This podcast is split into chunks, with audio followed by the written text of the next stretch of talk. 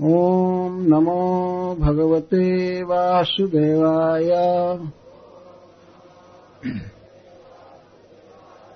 ॐ नमो भगवते वासुदेवाय।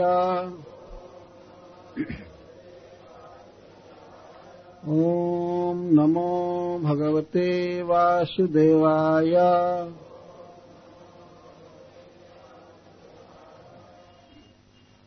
पतिं सा प्रव्रजिष्यन्ताम्। तदा लक्ष्यो सती बहिः। स्मयमान विक्लवेन हृदयेन विदूयता। लिखन्त्यधोमुखी भूमिम्।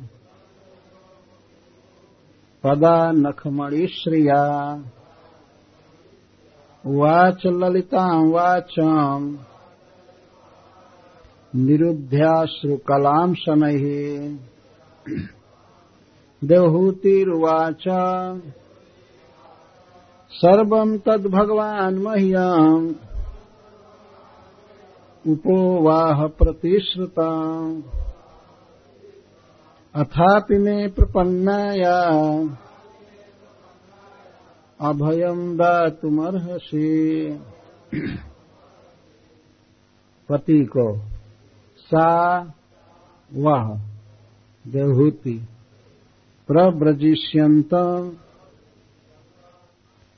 घर छोड़कर जाने के लिए तैयार। तदा उस समय आलक्ष्य समझकर उषती अत्यंत सुंदरी देवहूति वही ही बाहर से स्मय माना मुस्कुरा रही थी। परंतु विक्लवेन बिहवल हृदय हृदय से विदूयता दुखी हृदय से। प्रातःकालीन बैठक में कथा हुई थी कि देवहूति को श्री करदम जी ने दुर्लभ भोग दिया जो देवताओं को भी सुलभ नहीं है। और अंत में यह वर्णन हुआ कि करदम जी को नौ पुत्रियाँ प्राप्त हुई देवहूति के गर्भ से। अपनी प्रतिज्ञा के अनुसार करदम जी अब गृह का त्याग कर वन में जाने के लिए प्रस्तुत हुए। प्रव्रजिष्यंतम, परिव्रजन करना चाहते थे। विरक्त होकर घर गृहस्थी से और वन में जाकर के भगवान का भजन करना चाहते थे। पतिम प्रव्रजिष्यंतम, अपने पति को इस तरह से परिव्रजन करने के लिए देख करके देवहूति बहुत दुखित हुई। यद्यपि बाहर से मुस्कुरा रही थी, वही इसमें माना, लेकिन विक्लवेन हृदय न विदुयता इसका हृदय बहुत विह्वल था, विकल था विदुयता बहुत दुखी। मन में बहुत दुख अनुभव कर रही थी। इतने महान पति का वियोग हो जाएगा इस विचार से वो बहुत दुखी हो गई। यद्यपि देहूति के पास अपार धन था संपत्ति थी वह अद्भुत भवन था कहीं भी आ जा सकता था विमान परंतु सबके बाद एक पतिव्रता स्त्री के लिए सब, सबसे उत्कृष्ट धन है पति।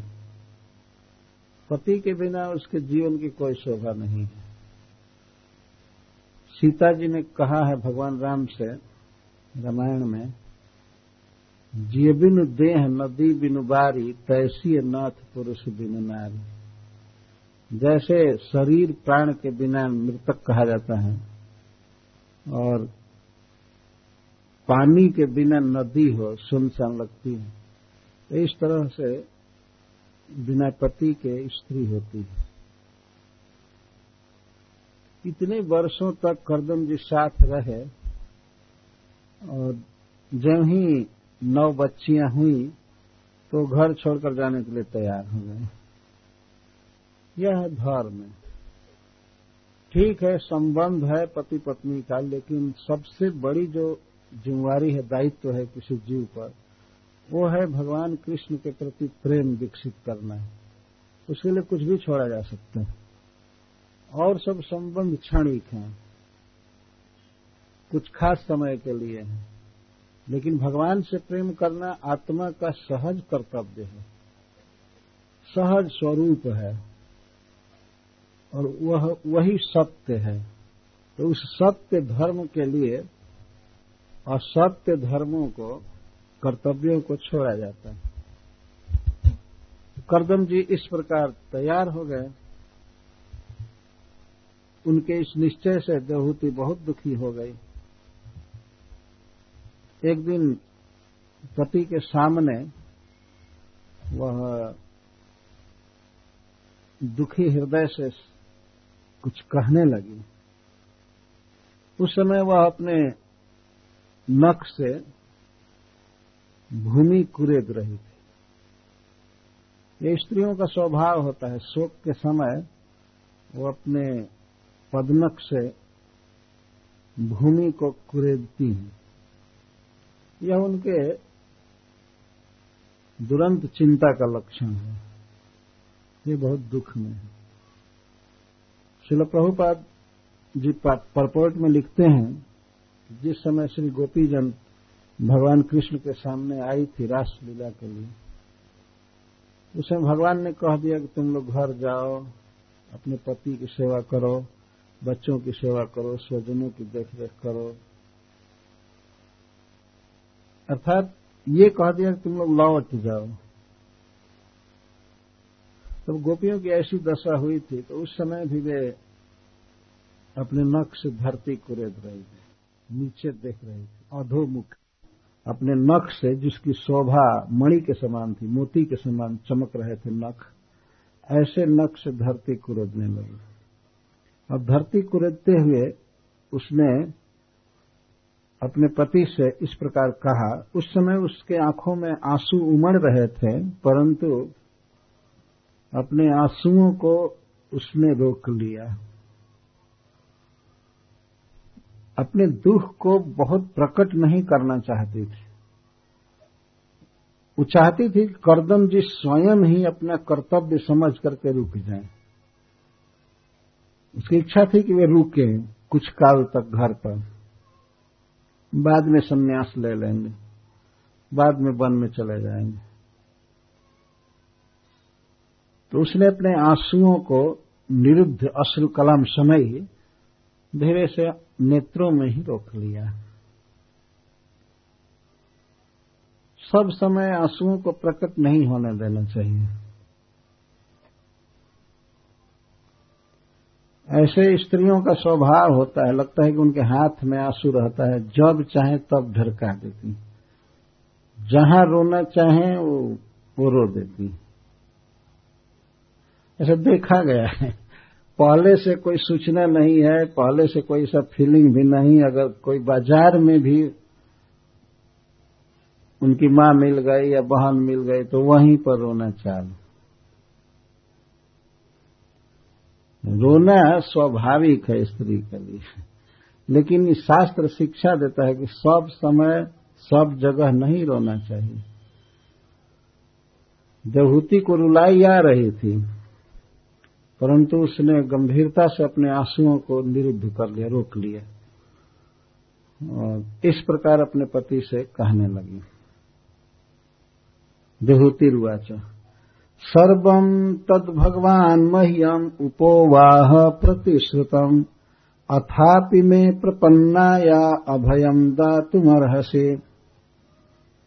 हे भगवान, हे सर्व समर्थ हमारे पति देव मेरे लिए आपने जो भी प्रतिश्रुति दिया था, आपने जो भी प्रतिज्ञा किया था, उस सब पूरा कर दिया। आपने सर्वप्रथम ये कहा था कि प्रिय, तुम मांगो, और मैंने भगवान की भक्ति की है, तपस्या की, उपासना की, इस बल से मुझे जो सिद्धियाँ प्राप्त हैं, और उनमें तुम्हारा सहज अधिकार है, तुम देखो भोगों को। तो आपने हमें दिखाया, दिव्य दृष्टि दिया, हमारा देह परम सुंदर किया, और हमें पूरे ब्रह्मांड में अपने भ्रमण कराया, सब सुख दिया। इस विषय में मेरे तरफ़ से आप पर कोई उलाहना नहीं है। सर्वम तद भगवान मह्यम उपोवाह प्रतिश्रुतम। आपने जो भी प्रतिश्रुति दिया, सब उपोवाह आपने निर्वाह किया पूरा पूरा हमको सब कुछ दिया। अथापि फिर भी मैं कुछ और मांग रही हूँ।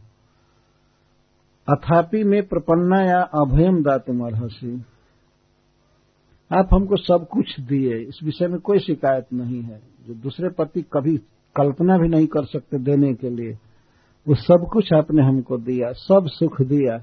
पर आपके चरणों में एक भीख मांगती हूँ, मुझे संसार बंधन से भी मुक्त कीजिए, मेरा भय दूर कीजिए। मैं तो भय में ही रह गई। वास्तव में प्रत्येक जीव के लिए ज्ञान की बहुत आवश्यकता है। उसे अंडरस्टैंडिंग प्राप्त होनी चाहिए। भगवान से प्रेम करने की कला सीखनी चाहिए। और भगवान से तभी जीव प्रेम कर सकता है जब भगवान के विषय में प्रचुर मात्रा में वो सुनेगा, उनके गुणों का कथन। और यही भगवत भक्ति भगवान का श्रवण कीर्तन व्यक्ति को इस माया जगत से पार करके भगवान के चरणों में ला देता है। जीव अभय हो जाता है। भय क्या है? भय वास्तव में जन्म मरण का भय। भागवत में बार बार कहा गया, भय का अर्थ मृत्यु। डरती है रूह यारों और जी भी कांपता है। मरने का नाम मत लो, मरना बुरी बला है। और सब हो जाए लेकिन मरने का नाम नहीं लो। ये बहुत खराब है। भय है। और इस भय से सारा संसार भरा हुआ है। कोई मृत्यु से बच नहीं सकता। आज घर छूट जाएगा, स्वजन छूट जाएँगे, धन छूट जाएगा, सब कुछ छूट जाएगा, देह भी यहीं रह जाएगा, जाना पड़ेगा। कितना बड़ा भय है। और कहाँ जन्म होगा, किस स्थिति में जाएँगे, पहले जमराज के घर हो करके वहाँ जो पिटाई होगी, उसके बाद फिर अधम जोनियों में जन्म, ये बहुत बड़ा भय है जीव के लिए। देवहूति जी कहती हैं कि आपने सब कुछ हमें दिया, परंतु मुझे अभय नहीं दिया। दो तरह का भय है देवहूति को। एक तो पति के अभाव में नौ नौ बच्चियों का विवाह करना, यह एक उसे यहाँ भय का अर्थ दुख यह दुख है? कहाँ कहाँ इनके लिए योग्य वर का परिचय, चुनाव करेगी, कहाँ जाएगी? स्त्री कैसे जा सकती है कहीं देखने के लिए? और बच्चियों के विवाह में बहुत परिश्रम करना पड़ता है। बहुत परिश्रम। पहले हमने देखा है, लोग वर की खोज करते थे गाँव में एक गाँव से दूसरे गाँव चले गए, संबंधी के संबंधी, ऐसे ऐसे रिलेशन बैठाते हैं, जाते थे। और अपने परिश्रम का मीटर क्या बताते थे? कितना परिश्रम किए वर खोजने में? तो उसको बताते थे, हमको वर खोजने में इतने जूते टूट गए। इसका अर्थ है कि सवारी की उतनी व्यवस्था नहीं थी। पैदल जाते थे, खोजते थे। यही मापदंड था कि कितना जूता टूट गया घूमते घूमते। अब तो रिक्शे हो गए, बसें हो गई, ट्रेन हो गई, सब कुछ हो गया तो लोग अब कम जूता तोड़ पाते हैं। लेकिन पहले का स्टैंडर्ड था इस तरह से। अभी भी बच्चियों के विवाह में बहुत परिश्रम करना पड़ता है। एक तो ये सोचना है कि कौन लड़का मिलेगा, कैसे स्वभाव का, हमारी लड़की को, कन्या को जीवन भर उसके साथ रहना है। तो ये सब क्वालिफिकेशन देखना कुल सील स्वभाव सब देखना, और सबके बाद बैठाना कि हाँ ये लड़का ठीक है, ये बहुत कठिन काम है। लड़के वाले केवल ठुकराते हैं, अभी नहीं करना है, अभी पढ़ाई हो रही है, अभी ये हो रहा है, वो हो रहा है। उनको कोई गरज नहीं होती। है न, देखे इस दशा में मान लीजिए पति चला जाए वन में, सन्यासी हो जाए तो पत्नी क्या करेगी? वो बेचारी दीनहीन ऐसे ही थी। धन होते हुए भी वो कुछ नहीं कर सकती थी। तो यह एक दैन्य था उसके सामने। और दूसरा दैन्य था जन्म मरण की समस्या, संसार बंधन। इन दोनों दैन्य से मुक्त करने के लिए कह रही हैं। अथापि में प्रपन्नाया अभयम दातु अर्हसी। प्रपन्नाया प्रपन्ना का अर्थ होता है जो शरणागता है, शरण में है, किसी भी व्यक्ति का यह कर्तव्य है कि अपने अधीनस्थ व्यक्ति की वो सब तरह से भलाई करे। और सबसे बड़ी भलाई है उसके बंधन को दूर करना, संसार बंधन को उसे मुक्त कर देना। भगवान ऋषभ देव कहते हैं गुरु न सस्यात, स्वजनों न सस्यात, पिता न सस्यात, जननी न सास्यात दैवम न तत्स्यात। और कैसे शुरू में? नमो चेद या पतिम न सस्यात दैवम न तत्स्यात, नमो चेद या समुपेत मृत्यु। समुपेत मृत्यु प्रत्येक जीव मृत्यु को प्राप्त है। मृत्यु के पंजे में है। तो ऐसे मृत्यु के अधीन रहने वाले अपने आश्रित को यदि कोई गुरु मुक्त नहीं किया तो गुरु गुरु नहीं है। गुरु न सस्यात वह गुरु गुरु हो ही नहीं सकता है। उसकी में कोई योग्यता नहीं है यदि वो शिष्य को संसार बंधन से मुक्त नहीं किया। गुरु न सस्यात स्वजनो न सस्यात और कोई भी व्यक्ति स्वजन नाम का बन ही नहीं सकता है। यह कहे कि मैं इसका काका हूँ, मामा हूँ, ये हूँ, फूफा हूँ, ऐसा हूँ, ऐसा। क्या कह रहे जब अपने अधीनस्थ को मृत्यु के जाल से मुक्त नहीं कर सकते तो तुम्हें ये सब टाइटल लेने का कोई अधिकार नहीं। स्वजनों न सस्यात पिता न सस्यात जननी न सस्यात वह पिता पिता नहीं है जो अपने पुत्र को या अपनी पुत्री को भगवान विष्णु की शरण में न भेज दे और उसका जन्म मरण न मिटा दे। शिल प्रभुपाद जी यहाँ लिखते हैं कि उस व्यक्ति को जो स्वयं मुक्त नहीं है, भगवान की भक्ति नहीं कर रहा है, उसको विवाह करने का कोई राइट नहीं। क्योंकि पुत्र उत्पन्न करेगा तो पुत्र को क्या सिखाना चाहिए, उसको स्वयं ही पता नहीं है। केवल पुत्र उत्पन्न करना सीखे और पुत्र को हरे कृष्ण मंत्र जपना न सिखावे तो वह पिता पिता होने का अधिकार नहीं रखता। तो क्या किया जाए? तो सरकार ऐसे ही पड़ी हुई है कि बच्चा मत उत्पन्न करो। लेकिन कहने का आशय यह है कि स्वयं ही भक्त बनना चाहिए और अपने बच्चों को भी भक्ति का अभ्यास कराना चाहिए, शिक्षा देनी चाहिए। जननी न सास्यात वह जन्म देने वाली माँ माँ नहीं कही जा सकती जननी नहीं कही जा सकती, जो अपने संतान को भगवान की भक्ति सिखा करके जन्म मृत्यु से मुक्त न कर दे। और पति न स्वस्थ्यात वह व्यक्ति पति नहीं बन सकता। पति का अर्थ है हस्बैंड अथवा राजा, स्वामी। वो पति पति नहीं हो सकता है। जो अपनी पत्नी को भगवान की भक्ति में न लगावे। न स्वस्थ भगवान आर्डर जैसे करे, वो है ही नहीं। वास्तविक जो योग्यता है पति में या राजा में, गुरु में माता पिता में, वह यह है कि सबको भगवान अपने अधीनस्थ को, भगवान विष्णु की भक्ति में लगावे, जिससे उसका जन्म मरण मिट जाए ये सबसे बड़ा भय है वास्तव में। ये संसार जो अनेक संबंधों में बांधा गया है तो हमेशा इसके लिए कि जो सुपीरियर हैं, जो श्रेष्ठ हैं, वे अपने कनिष्ठ को सर्वदा विष्णु के शरण में भेजें, भगवान की तरफ़ भेजें।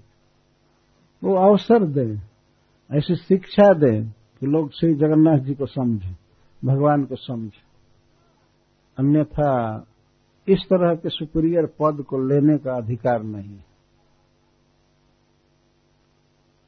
गुरु न सस्यात आज के युग में बहुत से गुरु हैं और गुरु क्या भगवान की भक्ति को सिखाएँगे? वो खुद ही भगवान बने हुए तो अपनी भक्ति सिखा देते हैं। उनका फ़ोटो घर में पड़ा रहता है। भगवान तो निराकार हो जाते हैं।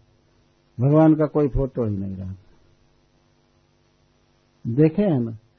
तो गुरु बने हुए हैं भगवान को और अंतरहित करने के लिए, भगाने के लिए। पीठ के पीछे करके भगवान को छिपा देते हैं, सामने कहते हैं। ऐसे प्रवचन करते हैं। भगवान तो निराकार है, और यदि तुम्हें भगवान को समझना है तो मैं प्रत्यक्ष आ गया। देखो। मैं प्रत्यक्ष हूँ। एक बार की सत्य घटना है। एक पाखंडी गुरु को एक शिष्य पूछा, सामने पूछा गुरु जी आपका वास्तविक स्वरूप क्या है? तो गुरु जी कहते हैं, तुमको कैसा लगता है? What is your your realization तुम्हारा क्या विचार है? तुम उसको क्या सोचते हो? तो वो कहा कि आप तो साक्षात पर ब्रह्म लग रहे हैं। साक्षात परमात्मा पर ब्रह्म लग रहे हैं। हमारे रियलाइजेशन में। तो गुरु जी कहते हैं, तुम्हारा रियलाइजेशन झूठा हो ही नहीं सकता। तुम अपने पर इतना विश्वास रखो, तुम झूठा सोच ही नहीं सकते। वाह रे गुरु और शिष्य। कितनी अच्छी बात उनको लगी होगी कि मेरा रियलाइजेशन है कि आप साक्षात पर ब्रह्म है।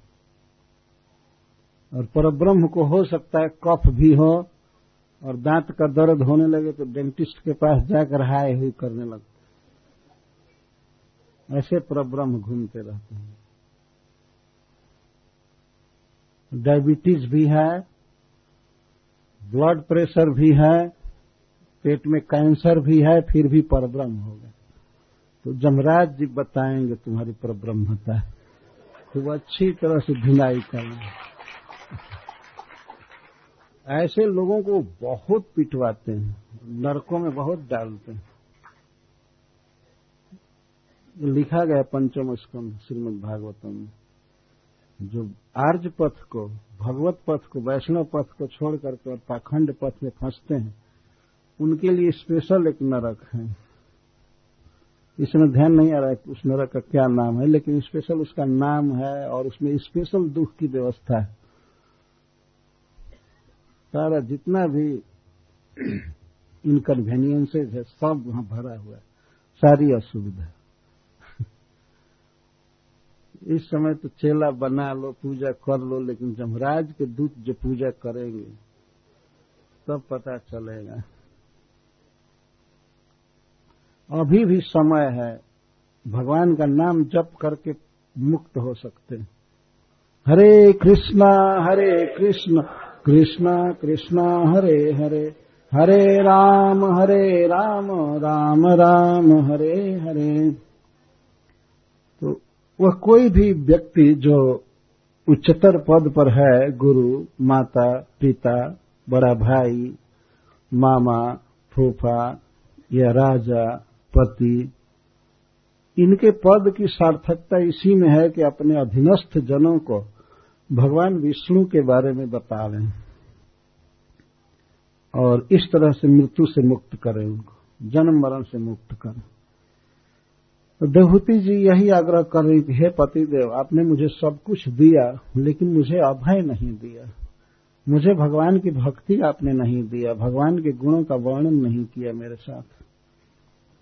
और दूसरी समस्या ये है ब्रह्मन दुहितृभिस्तुभ्यम विमृग्य पतय समः। कश्चिंत्यान में विशोकाय त्वयि प्रव्रजित वनम।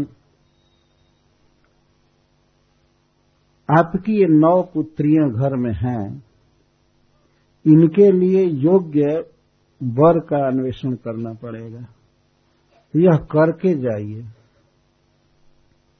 नौ पुत्रियों का विवाह करके जाइए। तुभ्यम दुहित्री भी। कितना बोलने में शालीनता है, इस तरह से बोलना चाहिए, आपकी पुत्रियाँ। ऐसा देहूति जी नहीं कर रही, मेरी बेटियाँ। व्यवहार में भी ऐसे बोलना चाहिए। स्त्री पुरुष की भाषा होनी चाहिए। अगर पुत्र के लिए कुछ कहना है तो पत्नी यही कहेगी, आपका पुत्र आपका पुत्र।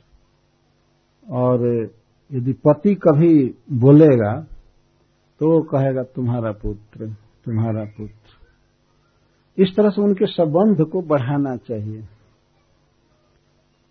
एक बार सीता जी से गाँव की स्त्रियाँ पूछ रही, जब सीता जी अपने पति के साथ, भगवान राम के साथ वन में जा रही थी तो भगवान का नियम था कि वे गाँव में नहीं प्रवेश करते थे।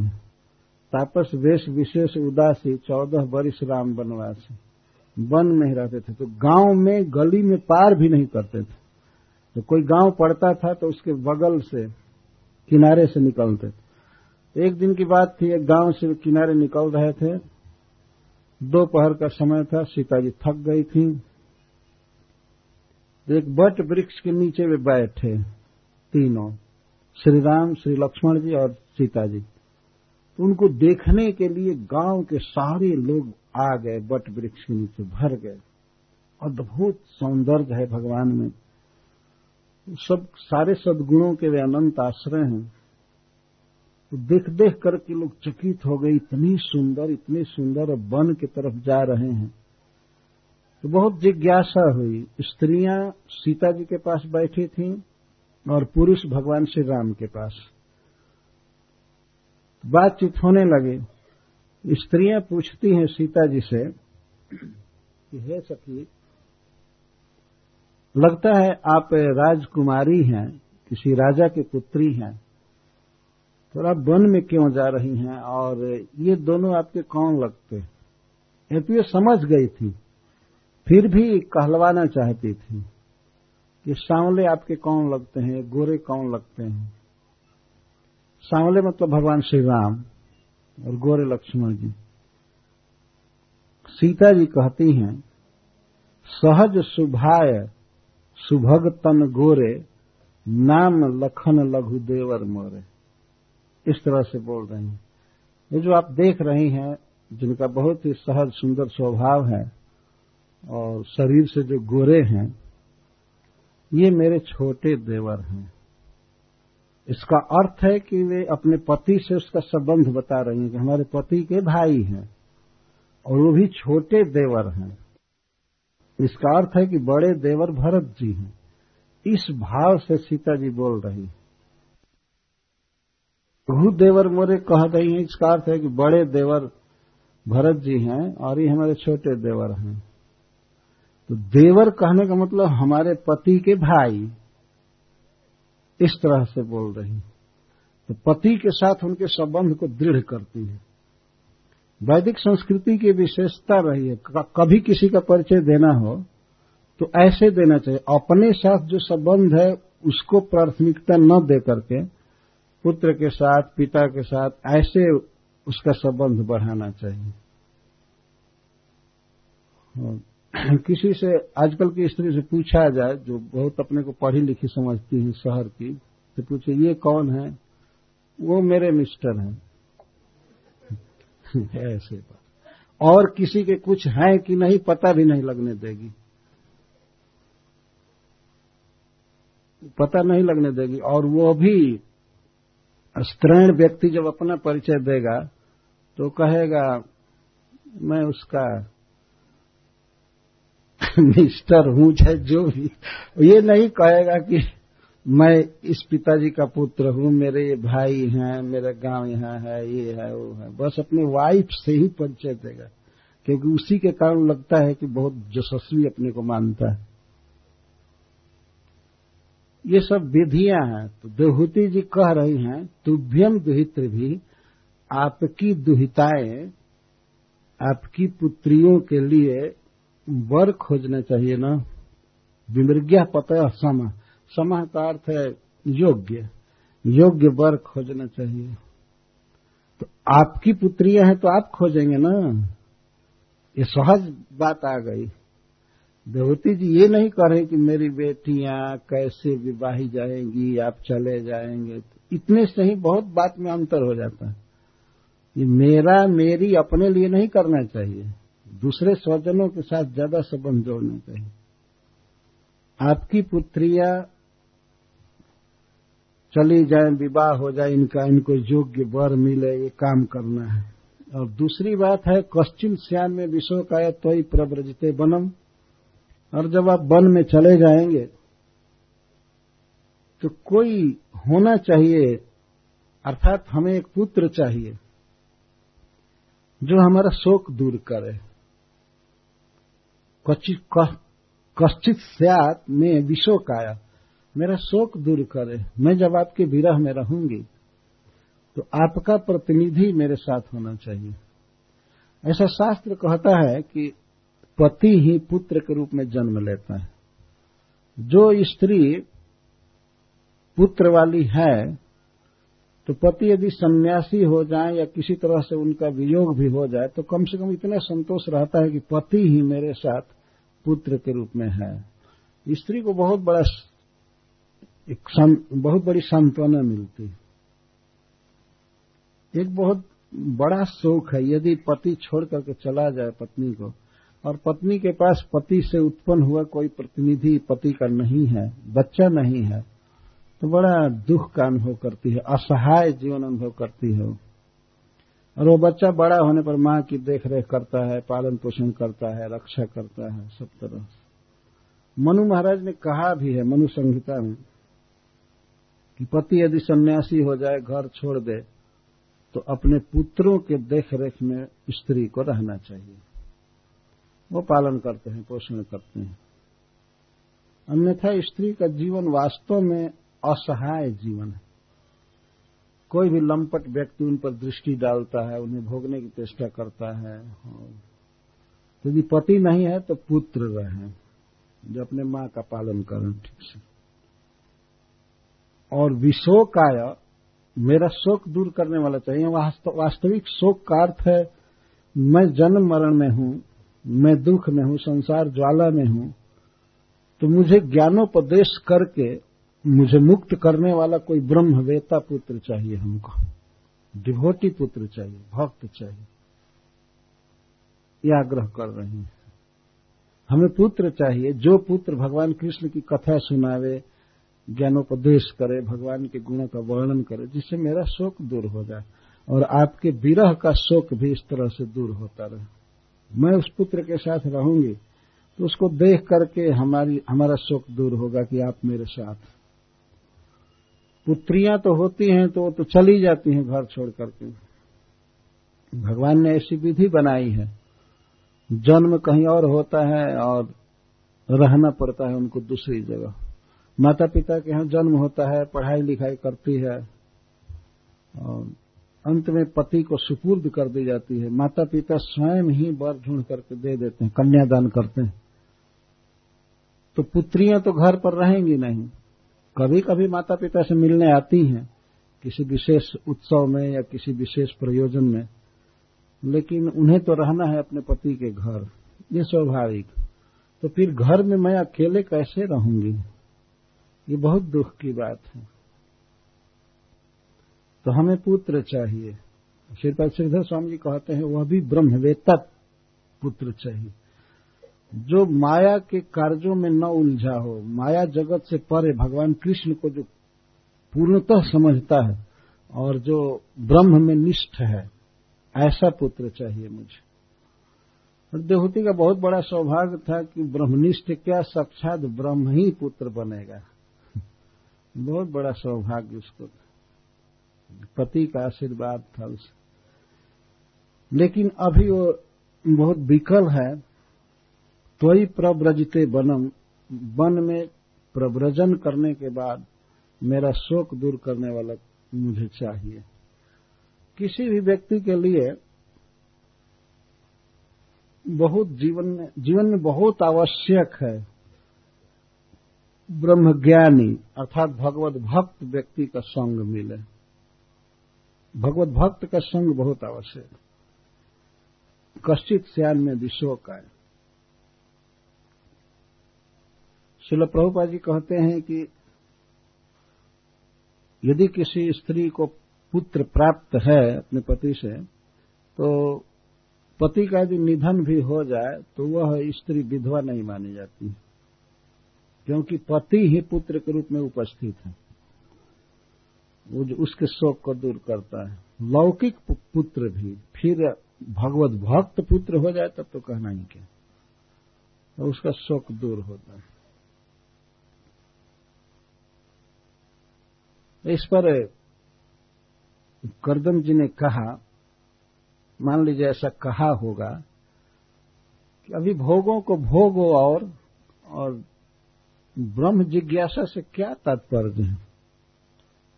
क्यों भक्ति की बात करते हो? ब्रह्म विद्या से क्या प्रयोजन है? इतना उत्कृष्ट भोग है, इसको भोगो। तुम्हारा शोक दूर हो जाएगा। तब देहूति जी कहती है एतावतालम काले न व्यतिक्रांते न मे प्रभो। इंद्रियार्थ प्रसंगे न परित्यक्त परात्मन इतने काल तक मैं भोग की खाई पी आपके साथ रही। इंद्रियों के प्रसंग में, इंद्रियों की आसक्ति में, इंद्रियों को भोग देने में हमारा इतना समय चला गया, यही काफ़ी है, पर्याप्त है पर्याप्त है। अब मैं भोगों को नहीं भोगना चाहती। एतावता काले न अलम अलम निवारण। अलम का अर्थ निवारण। बहुत समय बीत गया, सौ वर्ष तक पूरा बीता है इंद्रियों के अर्थों में। इंद्रियों के अर्थ क्या है?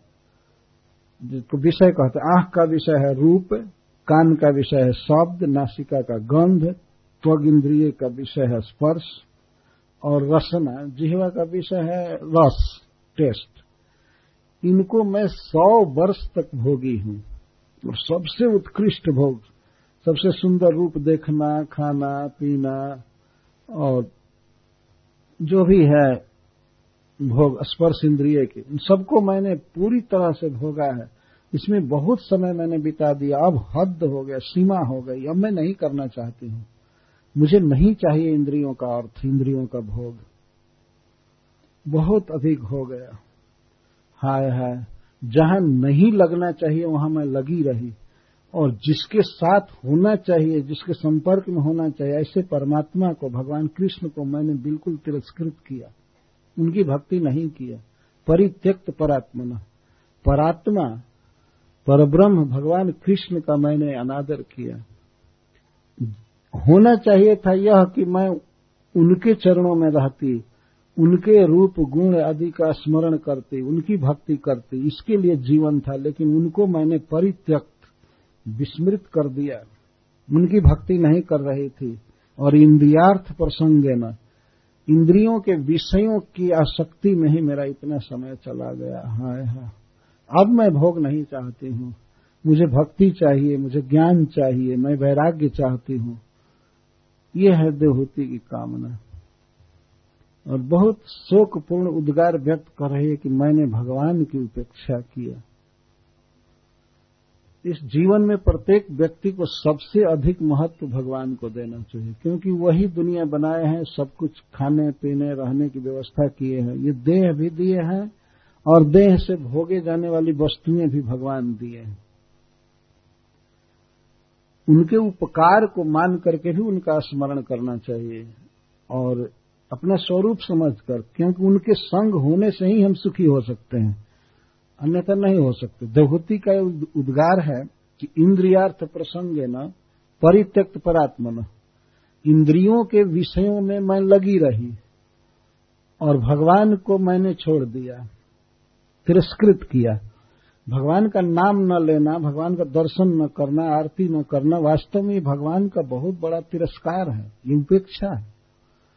मनुष्य वैसे ही खाता है, पीता है, सोता है, स्त्री संग करता है, सब करता है, लेकिन भगवान की भक्ति नहीं करता। तो यह ईश्वर का अपमान हो रहा है। इस तरह से भगवान की उपेक्षा करके कोई व्यक्ति सुखी नहीं हो सकता है। जो जीवन का सबसे प्रधान कार्य है, उस पर कोई ध्यान नहीं। और जो बिल्कुल फालतू है आहार, निद्रा, भय, मैथुनम था, उसमें लगा रहता है। जिस कार्य से उसे सख्त बचना चाहिए, उस कार्य में लगा रहता है।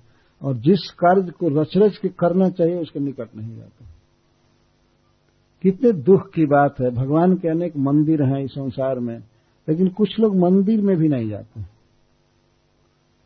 रोज दुकान में जाएँगे, ऑफ़िस में जाएँगे, और गलत खान पान रहेगा, गलत लोगों के साथ बातचीत सब, लेकिन भक्तों के साथ कभी उठना, बैठना नहीं, भगवान के मंदिर में उनका दर्शन नहीं यह बहुत शोक की बात है वास्तव में। देवहूति यही बात कह रही है कि बहुत हो गया, बहुत हो गया, अब मैं विषय भोग को नहीं चाहती हूँ। इतना स्पष्ट कहना, मुझे विषय भोग नहीं चाहिए, अब मुझे भगवान का आदर करना है, भगवान को हमें समझना है। मैंने भगवान का जो तिरस्कार किया उन, उनकी विस्मृति किया हमारे जीवन में बहुत बड़ा शोक है। तो मुख्य रूप से देवहूति भगवान के बारे में सुनना चाहती है। सुनने से ही भगवान का संग होता है। ये हृदय में प्रवेश करते हैं। इतना समय बीत गया यही बहुत बड़े दुख की बात है। प्रत्येक व्यक्ति को वास्तव में इसी विचार में रहना चाहिए। हमारा इतना दिन जो समय बीता भगवत विस्मृति में यह बहुत ज़्यादा हो गया, बहुत ज़्यादा हो गया। तो भगवत विस्मृति और इंद्रियार्थ प्रसंग, इंद्रियों के विषयों में प्रसंग, प्रकृष्ट संग आसक्ति लोग जुट लगे हुए हैं, कहाँ खाने को अच्छा मिलेगा, पहनने को अच्छा मिलेगा, सुनने को अच्छा मिलेगा, देखने को मिलेगा। इसी के लिए पैसा अर्जन करना, कमाना, मेहनत करना ये सारा मेहनत फॉर नथिंग, कुछ के लिए, कोई लाभ नहीं, व्यर्थ हो जाता। अंत में शरीर छोड़ना पड़ता है। तो यह शरीर मिला है जीव को भगवान की भक्ति के लिए। जीवा से भगवान का नाम बोलना, आँख से दर्शन करना, कान से सुनना, हाथ से मंदिर मार्जन आदि करना, पैर से भगवान के धाम की यात्रा करना तो नियम होना चाहिए कि अब हम खाएँगे तो केवल जगन्नाथ जी का प्रसाद खाएँगे, उनको भोग लगाकर खाएँगे। और कोई भी नन भेज वगैरह तो देखेंगे भी नहीं। ये सब व्यर्थ है वास्तव में। क्या सुख मिलेगा? और इंद्रियार्थ है, स्त्री संग आदि में जीव को केवल क्लेश ही हाथ लगता है। कोई सुख नहीं है वास्तव में। मनुष्य का आनंद भगवत भजन है और एक कुत्ते बिल्ली का आनंद है इंद्रियार्थ। कुत्ते बिल्ली भी इतना सुख लेते हैं। मनुष्य का अधिकार है ब्रह्म सुख लेने का स्पिरिचुअल आनंद लेने का, उत्कृष्ट आनंद। तो जो उत्कृष्ट आनंद है, उसके तरफ़ ध्यान भी नहीं गया और जो बिल्कुल निकृष्ट, नारकीय सुख है, उसी में मेरा समय चला गया। अब मुझे नहीं चाहिए। और इसके बाद एक जुक्ति से करदम जी को कह रही है कि पतिदेव, मेरी बहुत बड़ी गलती थी, मेरी बहुत भूल थी कि इंद्रियार्थे सुसज्जनत्या प्रसंगस्त में कृता। मैं आप जैसे महान भक्त के साथ जो इस तरह से रही पत्नी बन करके, पर मेरा लक्ष्य कभी नहीं था कि मैं भक्ति करूँ। इंद्रियार्थ इंद्रियार्थ सुसज्जनत्या मैं शुरू से ही इंद्रियों के भोगों में आसक्त थी। तो आप इतने धनी, इतने महान, इतने यशस्वी हैं और आपके योग बल को देखा मैंने तो मेरे मन में आप, आपसे लेने की इच्छा हुई मुझे ये भोग मिले, संसार में मैं भी भ्रमण करूँ, देवताओं को जो सुख मिल रहा है, वो मुझे मिले, यह मिले वह मिले। केवल भौतिक सुख के लिए मैंने आपका संग किया। ऐसे मैंने सेवा की, ये बात कह रही है, लेकिन मेरे मन में हमेशा रहा कि हमारे पति देव परम समर्थ हैं, हमको ये भोग देंगे, ये भोग देंगे, ये भोग देंगे। तो भोगों की लालसा रह करके मैंने आपका संग किया। आपके महान स्वभाव को परम भावम अजानंत्य अजानंत्य परम भावम। मैं आपकी महिमा को नहीं जान पाई।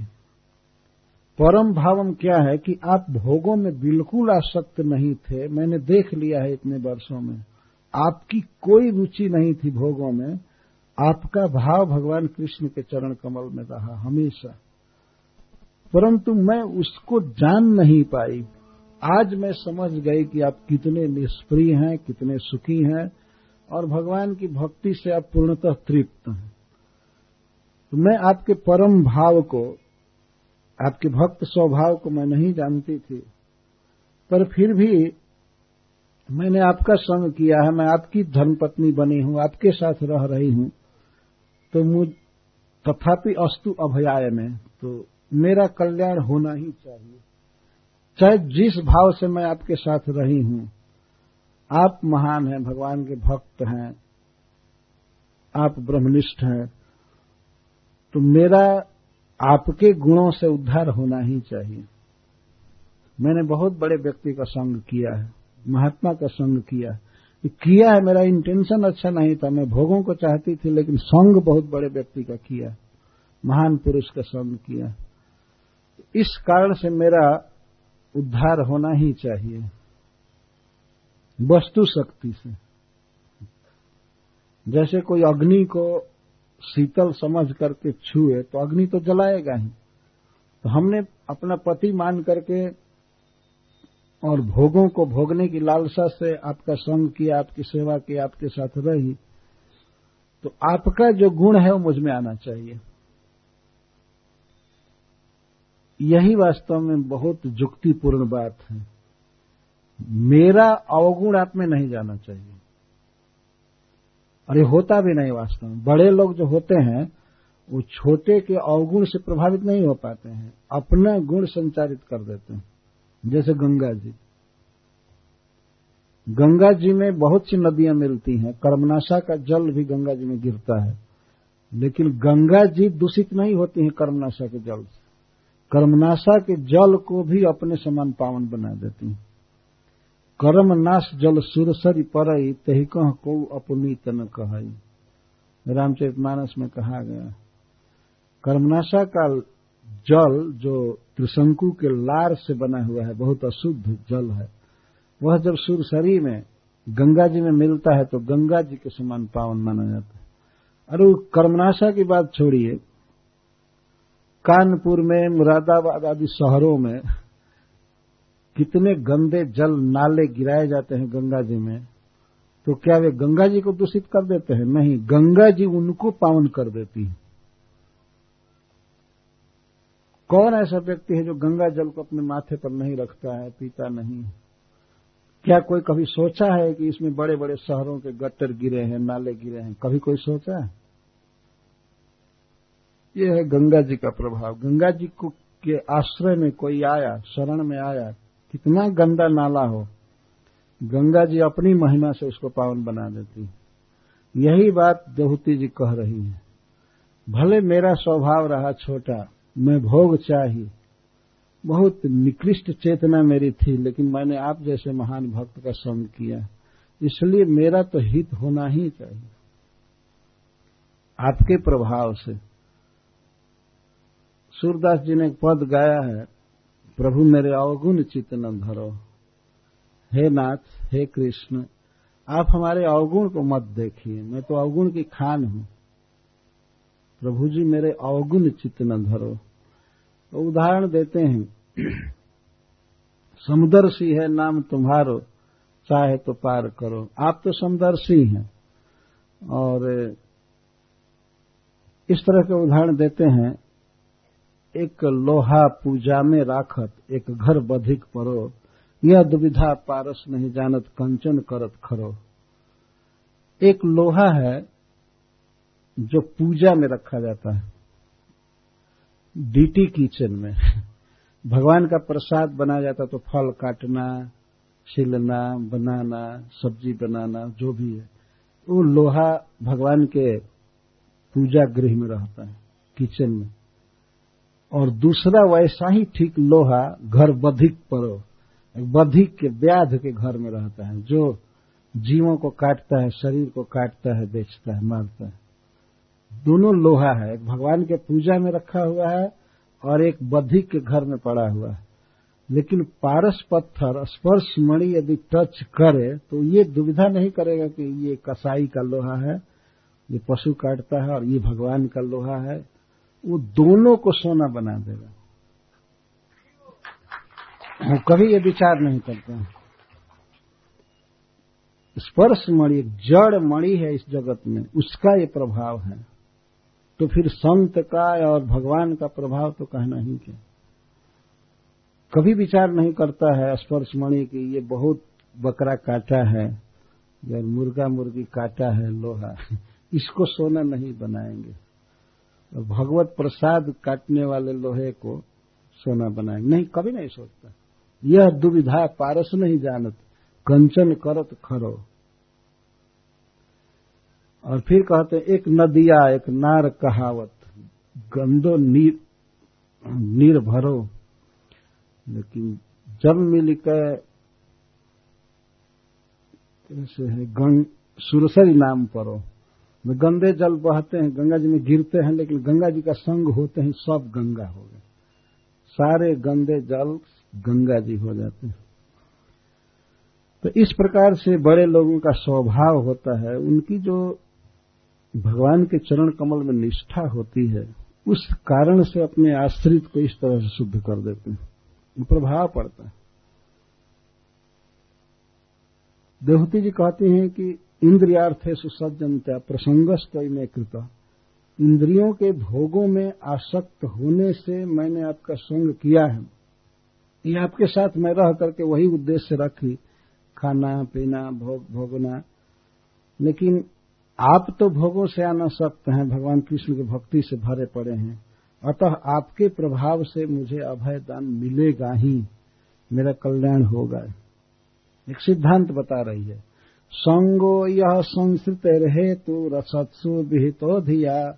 सएव साधु सुकृतो निसंगत्वाय कल्पते। यह सिद्धांत है कि यदि असत्सु,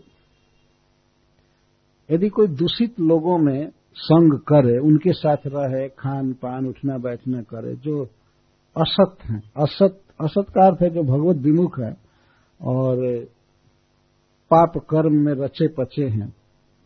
यदि उनका कोई संग करे और अधिया अज्ञान में भी, अज्ञान में भी गलत लोगों का संग करे तो वह संग जन्म मृत्यु का कारण हो जाता है। दुष्टों का संग करने से संसार बंधन बढ़ता है, दुख बढ़ता है। अनजान में भी संग करे तो। तो सैव साधुसु कृतो और वही आसक्ति, वही संग यदि साधुओं के साथ किया जाए और अनजान में भी किया जाए तो निसंगत्व आय कल्पते। वह मुक्ति देने वाला हो ही जाता है। मोक्ष देने वाला होता है। भले साधु की महिमा कोई समझे या न समझे, पर उसको अच्छा लगता हो यदि साधु के साथ बैठना, बात करना, उसमें आसक्ति हो तो वो निसंगत निसंगत्व कल्पते। वो व्यक्ति कर्म बंधन से मुक्त हो जाता है। उसका मन भगवान में लग जाता है। यह अपने आप सिद्धांत एक बार कहा गया एक नीति श्लोक में कि देखो, बड़े लोगों का संग करने से क्या क्या लाभ होता है? अगर एक छोटा सा कीड़ा पुष्प का संग करता है, फूल का संग करता है तो एक दिन उस पुष्प की माला बनाई जाती है तो वह कीड़ा भगवान के गर्दन में चला जाता है, कंठ में चला जाता है। क्योंकि उसने फूल का संग किया। और वह फूल भगवान को अर्पित किया गया श्री विग्रह पर। तो भगवान के मस्तक पर, भगवान के श्री विग्रह पर कीड़ा देखा जा सकता है। यद्यपि वह इस दृष्टि से संग नहीं किया कि मैं भगवान के कंठ तक पहुँच जाऊँ, श्री विग्रह तक पहुँच जाऊँ, अनजान में संग किया पुष्प का। और वह पुष्प के साथ भगवान के पास पहुँच जाता है। इसी तरह से साधु महात्मा का बड़े लोगों का संग करना चाहिए। अगर अनजान में उनकी महिमा न समझ करके जैसे तैसे भी कोई व्यक्ति संग करता है तो वो महत्पद को पाता ही है। भगवान में उसकी प्रीति होती है, संसार बंधन छूट जाता है। तो यह जुक्ति बता रहे देवहूति मैंने आपका संग किया, आपकी सेवा किया, मैं आपके साथ रही, मैं आपकी महिमा नहीं जानती थी, उल्टे भोगों की कामना से आपके पास रही। परंतु फिर भी हमारा हित होगा ही। तो करगन जी कहते हैं कि तुम अपने लिए इतनी चिंता क्यों करती हो? इतना बड़ा उत्कृष्ट भोग भोगा इतना सुंदर घर मिला जो ब्रह्मांड में किसी के पास ऐसा घर नहीं है। समस्त मणियों से बना हुआ, रत्नों से बना हुआ, सारे सब कुछ है। तुम क्यों इतना दुख का अनुभव करती हो? तब देहूति जी कहती हैं, नेह जत कर्म धर्माय न विरागाय कल्पते, न तीर्थ पद सेवा यही जीवन नपी मृतो ही सह। आप कहते हैं, भोगों की बात, मैं जीवित ही मरी हुई हूँ। क्यों? कोई भी व्यक्ति यदि कुछ कर्म करता है, न नेहजत कर्म धर्म आया कुछ स्वाभाविक घर गृहस्थी के काम करता है और करता है, लेकिन वह कर्म यदि धर्म से उसको नहीं जोड़ता है तो वह धर्म, वह कर्म व्यर्थ है। धर्म से उसके कर्तव्य से जुड़ना चाहिए। कोई भी कमाने का, जैसे किसी के पास कोई जॉब है, या दुकानदारी है, सर्विस है, स्वाभाविक कर्म कर रहा है, परिवार के पोषण के लिए, अपने पोषण के लिए, लेकिन वह कर्म यदि उसको धर्म में नहीं लगाता है जो शास्त्रों में उसके लिए कर्म कहा गया है उन कर्मों में यदि वो प्रेरित नहीं करता है तो वह कर्म बेकार है। उन धर्मों में प्रेरित नहीं करता है तो कर्म बेकार है। और न विराग आय कल्पते और वह कर्म धर्म में प्रेरित करके और धर्म का आचरण करके यदि विराग की, की प्राप्ति नहीं करता है वैराग्य नहीं अटैचमेंट में रह जाता है। अर्थात कोई भी धर्म का आचरण जो हो रहा है, पहली बात तो है कि साधारण कर्म यदि धर्म में नहीं प्रेरित करते हैं और वह धर्म यदि वैराग्य की तरफ़ उसको नहीं ले जाता है, केवल संसार के भोगों में ही आसक्त कर देता है। और जो वैराग्य संसार के काम धंधा आदि से छुटकारा या और सब वस्तुओं से छुटकारा अनाशक्ति यदि तीर्थ पद सेवा न यदि तीर्थपाद भगवान विष्णु की सेवा में प्रेरित नहीं करता है तो ऐसा व्यक्ति जीवित ही मरा हुआ है। जीवन न मृतो हिस्सा जो कर्म दिन रात होते हैं सवेरे से शाम तक, इन कर्मों का फल होना चाहिए कि धर्म में रुचि हो। यह धर्म का अर्थ इतना ही है कि वेदों में जो व्यक्ति के लिए नियम बनाए गए ऐसा करो, इस समय उठो, इस समय खाओ पियो भगवान को प्रणाम करो, देवताओं को प्रणाम करो। इसको धर्म कहा गया है। ये वर्ण धर्म, आश्रम धर्म, इस तरह के धर्म है। तो ऐसा नहीं कि केवल कुत्ते जैसे खाए, पिए व्यक्ति और न ठीक से नहाए, न देवताओं का आदर करे, न माता पिता की सेवा करे और स्त्री न पति की सेवा करे और न जो पुरुष है, वो बच्चों की देख रेख करे ठीक से। शास्त्र के अनुसार जो क्रियाएँ हैं, उसको धर्म कहा गया है।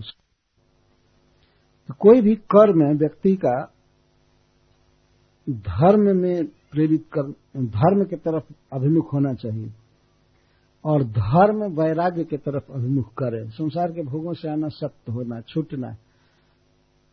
और वैराग्य अन्य इंगेजमेंट से छुड़ा करके व्यक्ति को तीर्थपाद की सेवा में नियुक्त करे, तब वैराग्य वैराग्य है। नहीं तो वैराग्य की कोई कीमत नहीं है। वैराग्य इसके लिए नहीं लिया जाता है कि कोई काम न करना पड़े, फ्री में भोजन मिले। ये तीर्थपाद भगवान विष्णु की सेवा के लिए वैराग्य लिया जाता है। भाई, अब स्त्री में आसक्त नहीं है तो चलो भगवान की सेवा करें। भगवान की भक्ति करें, प्रचार करें, भगवान का नाम जप करें, मंदिर में सेवा करें, और कई तरह से सेवा होती है भगवान की। इंद्रियों के द्वारा भगवान का सेवन होता है। तो सब कुछ मनुष्य, जिस मनुष्य का कर्म भगवान तीर्थपाद के, गंगा जी जिनके चरणों से निकली हैं, ऐसे प्रभु की सेवा में प्रेरित नहीं करता है जिसका कर्म तो वह व्यक्ति जीवित ही मरा हुआ है। जीवित मरा हुआ है। जीवित का अर्थ है सांस लेता हुआ मरा है। मतलब वह मुर्दा है, लेकिन सांस ले रहा है। और खतरनाक है। बल्कि सीधा मर गया होता तो अच्छा होता। है ना? यदि मुर्दा जीवित सांस लेने लगे तो उसको ढोने वाले लोग भी छोड़कर भाग जाएँगे। ये भूत हो गया। तो बताइए, जिन लोगों का संबंध कृष्ण से नहीं है, उनकी सेवा के लिए जिनके कर्म नहीं है उनका तो सब कुछ जीना ही बेकार है। जीवन अपी मृत ही सा। सांस लेता हुआ भी, जीवित होते हुए भी मृत ही स, निश्चित मरा हुआ है। जिनहरि भगत हृदय नहीं आने, जीवत सौ समान तय प्राणी। जीवत सौ बहुत खतरनाक होता है। यदि वास्तव में मृतक शरीर अकस्मात जी जाए तो वहाँ के सब लोग भाग जाएँगे। कि हाय बाप ये महाभूत हो गया, क्या करेगा? इस तरह के भूत नगर नगर में भरे हुए हैं सब। जगन्नाथ जी का भजन नहीं करते हैं वही खान पान, टीवी देखना, सिनेमा देखना, ये सारे जीवित मुर्दे हैं, वास्तव में भूत हैं। बहुत खतरनाक स्थिति है संसार की। जीव का जीवत्व क्या है? कृष्ण से प्रेम करना यही जीवन का लक्षण है यही जीव का स्वरूप है। जैसे अग्नि में दाहिका शक्ति जो है वही अग्नित्व है। अग्नि का धर्म है प्राण है। जिस आग में दाहिका शक्ति न हो जला न रहा हो तो उस, उसको आग कैसे कहेंगे? कभी नहीं कह सकते हैं आग। क्या कोई कहेगा? बेवकूफ़ आदमी भी ऐसा नहीं कह सकता है। ये आग है जो जला ही नहीं रहा जिसमें आँच नहीं है ताप नहीं है तो उस, उसको अग्नि नहीं कह सकते। तो जीव का स्वरूप है कृष्ण अपनी तेदा जीव का स्वरूप है कृष्ण से प्रेम करना सेवा करना। तो जो व्यक्ति कुछ बहुत से कर्म कर रहा है लेकिन उन कर्मों द्वारा अपने धर्म द्वारा वैराग द्वारा यदि भगवान विष्णु की सेवा नहीं कर रहा है न भगवान का नाम ले रहा है न भगवान को देख रहा है न सुन रहा है न उनके चरणों पर चढ़ाई गई तुलसी को सुन रहा है न उसका पैर भगवान के मंदिर के तरफ़ चलता है, न हाथ कोई सेवा में लगा हुआ है तो ऐसा शरीर, ऐसी चेतना वास्तव में निर्जीव का लक्षण है, मरी हुई चेतना है। जीवित वास्तव में वो है जिसके जीव पर भगवान का नाम है। हरे कृष्णा हरे कृष्णा कृष्णा कृष्णा, हरे हरे हरे राम हरे राम राम राम, हरे हरे। यह निश्चित है कि बड़े बड़े होटलों में सारे मुर्दे डाइनिंग टेबल पर बैठ करके खाते रहते हैं। वायुवान में, ट्रेन में सब मरे हुए लोग सांस लेता हुआ घूम रहे हैं। ये ये सब प्रैक्टिकल कहा जाएगा तो इस तरह से व्यक्त किया जाएगा। स्कूल, कॉलेज में मुर्दे पढ़ा रहे हैं और मुर्दे पढ़ रहे हैं। क्योंकि वहाँ भगवान का नाम नहीं है। जीवन नपी मृतो ही सब बिल्कुल अपवित्र, व्यर्थ जीवन है वास्तव में। जहाँ भगवान का नाम नहीं है, जहाँ भगवान का श्री विग्रह नहीं है, जहाँ विष्णु तीर्थपाद की सेवा नहीं है, सब कुछ व्यर्थ है। जिनके चरणों से गंगा जी निकलती हैं, ऐसे प्रभु का नाम लेंगे, प्रणाम करेंगे, तब अपनी सत्ता शुद्ध होती है, आत्मा शुद्ध होती है, देह शुद्ध होता है। जो भगवान की आरती के बाद जल छिड़का जाता है तो उसे गंगा जी के समान पावन माना गया। बड़े अभिलाषा के साथ उस जल को मस्तक पर लेना चाहिए। बहुत बड़ी शुद्धि होती है। भगवान को अर्पित किया हुआ फूल या माला मिले तो उसे धारण करना चाहिए। बहुत गौरव के साथ कि हमारे प्रभु का प्रसाद है, हमारी सत्ता को, हमारे जीवन को ये पवित्र करेगी माला। या कोई भी निर्माल ले जो भगवान पर चढ़ाया गया, फिर बाद में उतारा गया, उसको प्रसाद समझकर ग्रहण करना चाहिए। अन्यथा ये शरीर मरा हुआ है। भीतर पेट में नैवेद्य जाना चाहिए।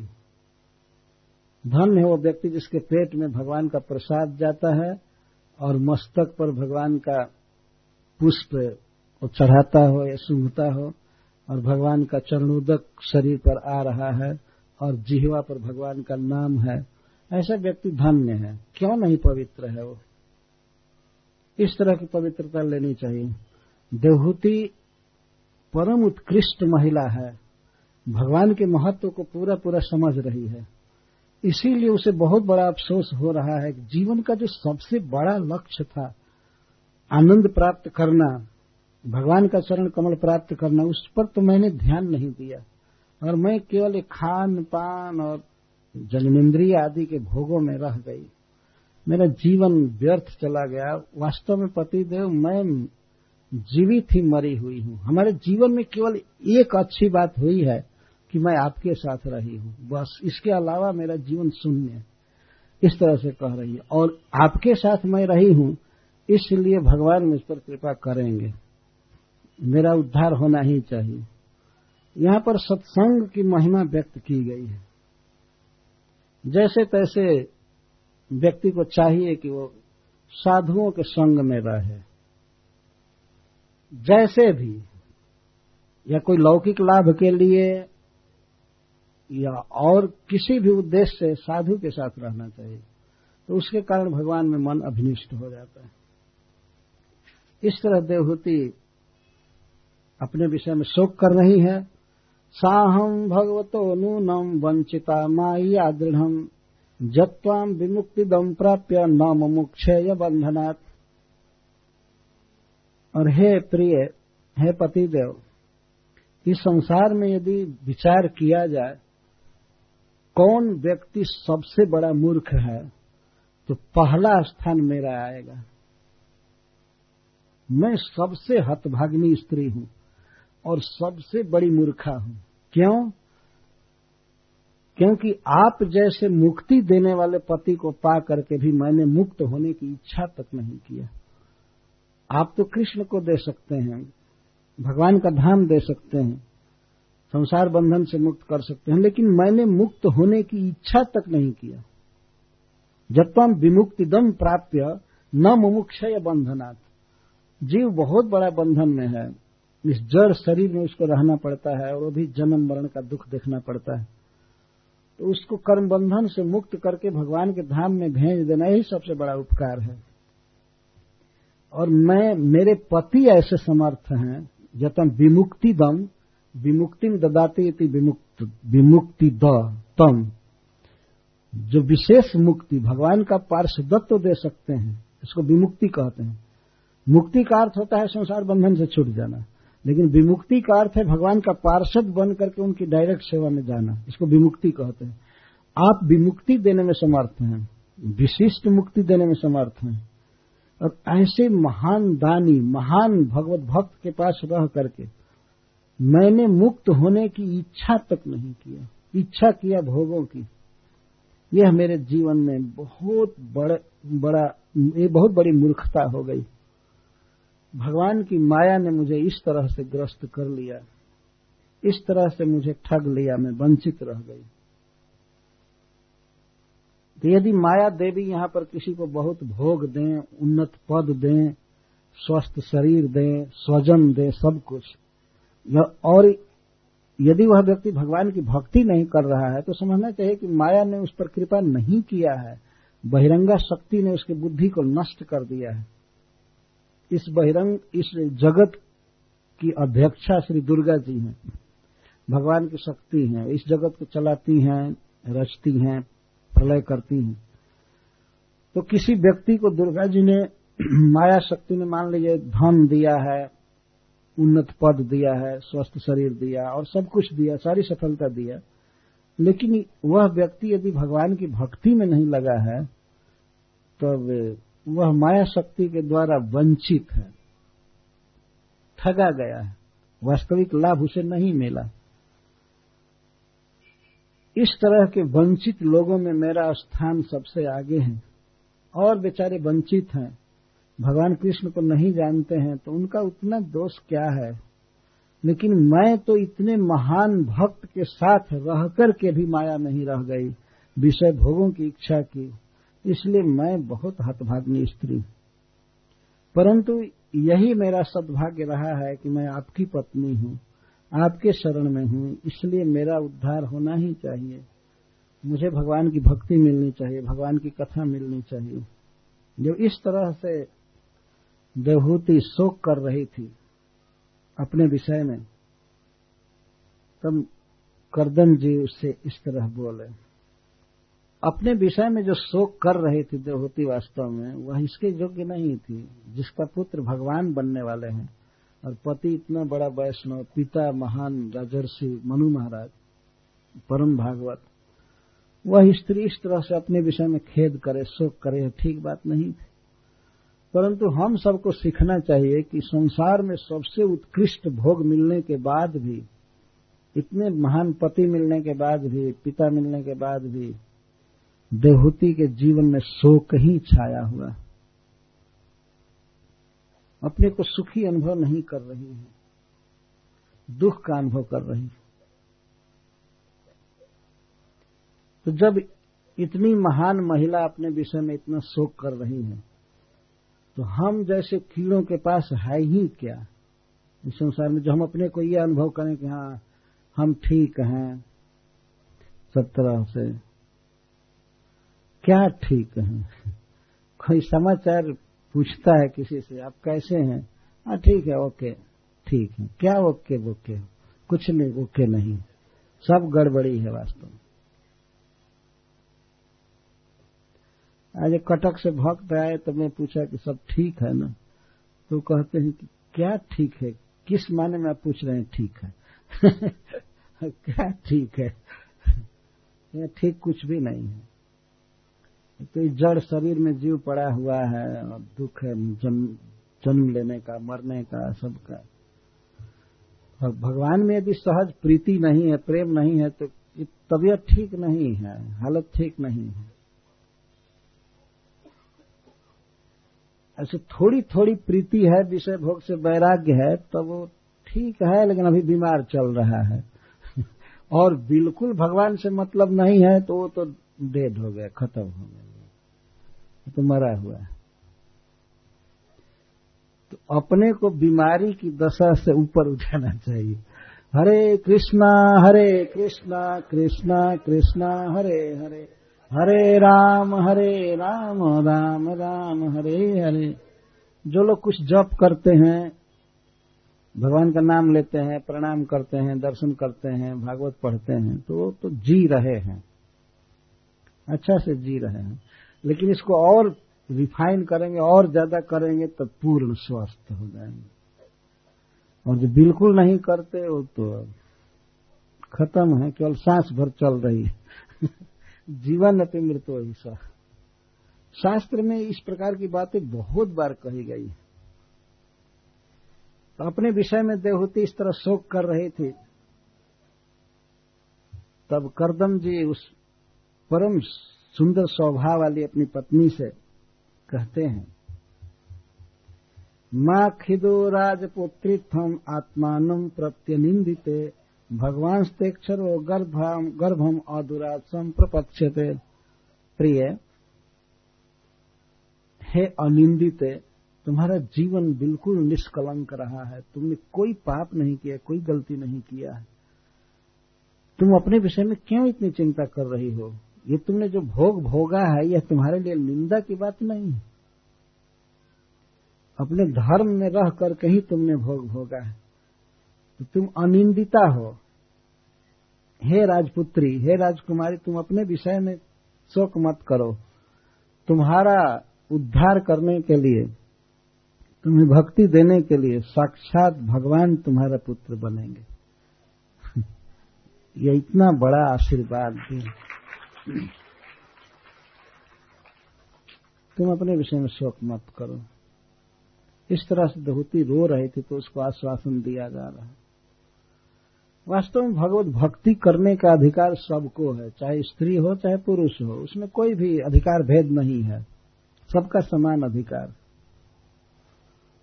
और स्त्री चाहे किसी की पत्नी बन चुकी हो या कन्या हो या कोई भी स्त्री हो, कृष्ण से प्रेम करने का उसका स्वरूपगत अधिकार है। भगवान से प्रेम करने के बाद ही किसी के साथ संबंध किया जा सकता है। मुख्य संबंध भगवान का है। जैसे धरती पर चलने वाले जितने भी वाहन हैं तो उनका मुख्य आधार है धरती, भूमि। वाहन का साइज़ अलग हो सकता है। जैसे ट्रक और रिक्शा में अंतर है।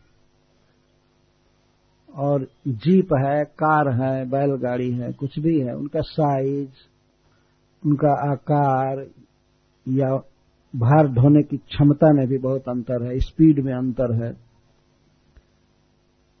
और वे तेल खाते हैं तो तेल खाने में भी उनका अं-, अंतर होता है।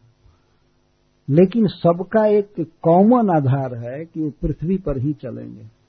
चाहे बस हो, ट्रक हो, जीप हो, कार हो, रिक्शा हो, कुछ भी हो, उनका आधार है पृथ्वी। पृथ्वी को छोड़ करके नहीं चल सकते। इसी तरह से कोई व्यक्ति, चाहे स्त्री है, पुरुष है, कोई दुकान कर रहा है, सौदा बेच रहा है, कोई सर्विस कर रहा है, कोई बहुत बड़ा बिज़नेस कर रहा है, या कोई कुछ भी करे, कोई ब्राह्मण है, क्षत्रिय है, वैश्य है, शूद्र है ब्रह्मचारी है, वानप्रस्थी है, गृहस्थ है, सन्यासी है, जो कुछ भी है, ये सब भेद रहेगा। लेकिन जैसे विविध प्रकार के वाहनों का जो धरती पर चलने वाले हैं, आकार भेद, क्षमता भेद, सब कुछ भेद है, लेकिन उनका कॉमन आश्रय है धरती, भूमि। इसी तरह से और सारी विविधता होते हुए भी कॉमन आधार होना चाहिए विष्णु। कृष्ण का आश्रय होना चाहिए। बस सब ठीक हो जाएगा। कोई ज़रूरी नहीं गृहस्थ सन्यासी हो जाए और सन्यासी गृहस्थ हो जाए, ब्रह्मचारी अपने धर्म को छोड़ दे और करे तो कुछ नहीं। कुछ भी चेंज करने की ज़रूरत नहीं है। कृष्ण के शरण में हो जाना है। जैसे वाहनों के लिए धरती का आश्रय ज़रूरी है, उस तरह से किसी भी व्यक्ति के लिए कृष्ण का आश्रय ज़रूरी है। और कृष्ण के आश्रय का इस युग में ये कहीं अर्थ है कि कृष्ण का नाम जपना चाहिए। यही आश्रय है। तो जो व्यक्ति भगवान का नाम जपता है, वह सब तरह से ठीक है। और उसे कलयुग प्रभावित नहीं कर सकता है, और दोषों से वो प्रभावित नहीं हो सकता है, भगवान का नाम उसकी रक्षा कर लेगा। तो कृष्ण का आश्रय लेने का यह अर्थ है कि भगवान के नाम का उच्चारण किया जाए। हरे कृष्णा हरे कृष्णा कृष्णा कृष्णा, हरे हरे हरे राम हरे राम राम राम, हरे हरे। तो जो व्यक्ति भगवान का नाम लेता रहता है, जैसे तैसे जहाँ भी घर में, बाहर, स्कूल, कॉलेज, या बिज़नेस फ़ील्ड ऑफ़िस आदि, जहाँ भी भगवान का नाम ले तो भगवान की उस पर कृपा होती है। भगवान उसको अपना मानते हैं और उसके जीवन में दुख नहीं आ सकता। किसी प्रकार का अभाव नहीं आ सकता। है वो सुखी रहेगा और परलोक में तो भगवान का धाम रखा हुआ है। तो इस तरह भक्ति के लिए प्रयास करना चाहिए। जैसे देवहूति रो रो करके अपने पति से विनय कर रही है, हमको कथा सुनाइए, हमको ब्रह्मज्ञानी, ब्रह्मवेता पुत्र दीजिए, जिसे मैं भगवान कृष्ण के बारे में सुन सकूँ। तो जीवन में यही सबसे बड़ा सौभाग्य है कि भगवान के विषय में सुनने को मिले, पढ़ने को मिले तो व्यक्ति का जीवन सार्थक होगा। तो देवहूति ने इस तरह से जब अपने पति से प्रार्थना किया तो करदम जी उसे आश्वासन दे रहे हैं और भगवान गर्भ में आएँगे देवहूति के। ये कथा कल कही जाएगी। हरे कृष्ण।